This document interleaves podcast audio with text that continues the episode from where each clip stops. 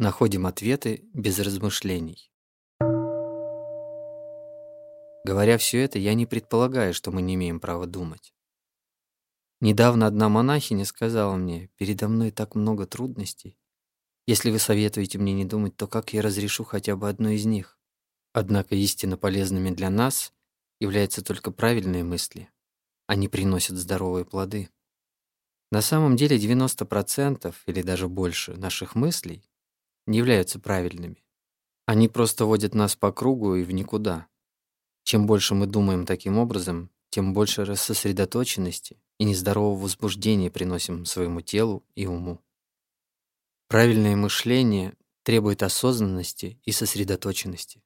Представим, например, что нам нужно решить какую-то проблему.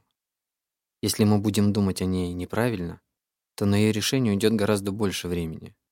Мы должны дать высшему сознанию, сознанию разума, возможность передохнуть и позволить базовому сознанию поискать решение.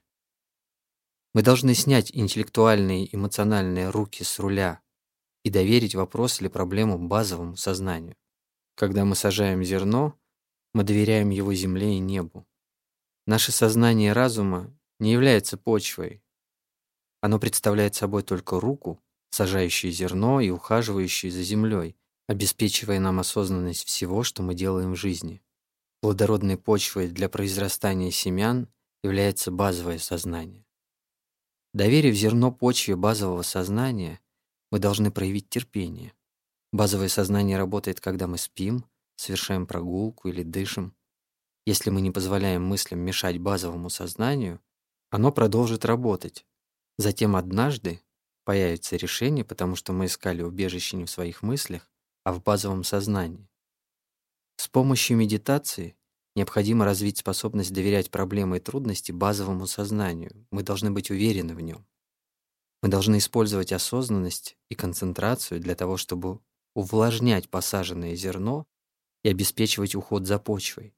Через день, два или три на поверхности покажутся побеги решения. Мы называем этот момент моментом пробуждения и просветления.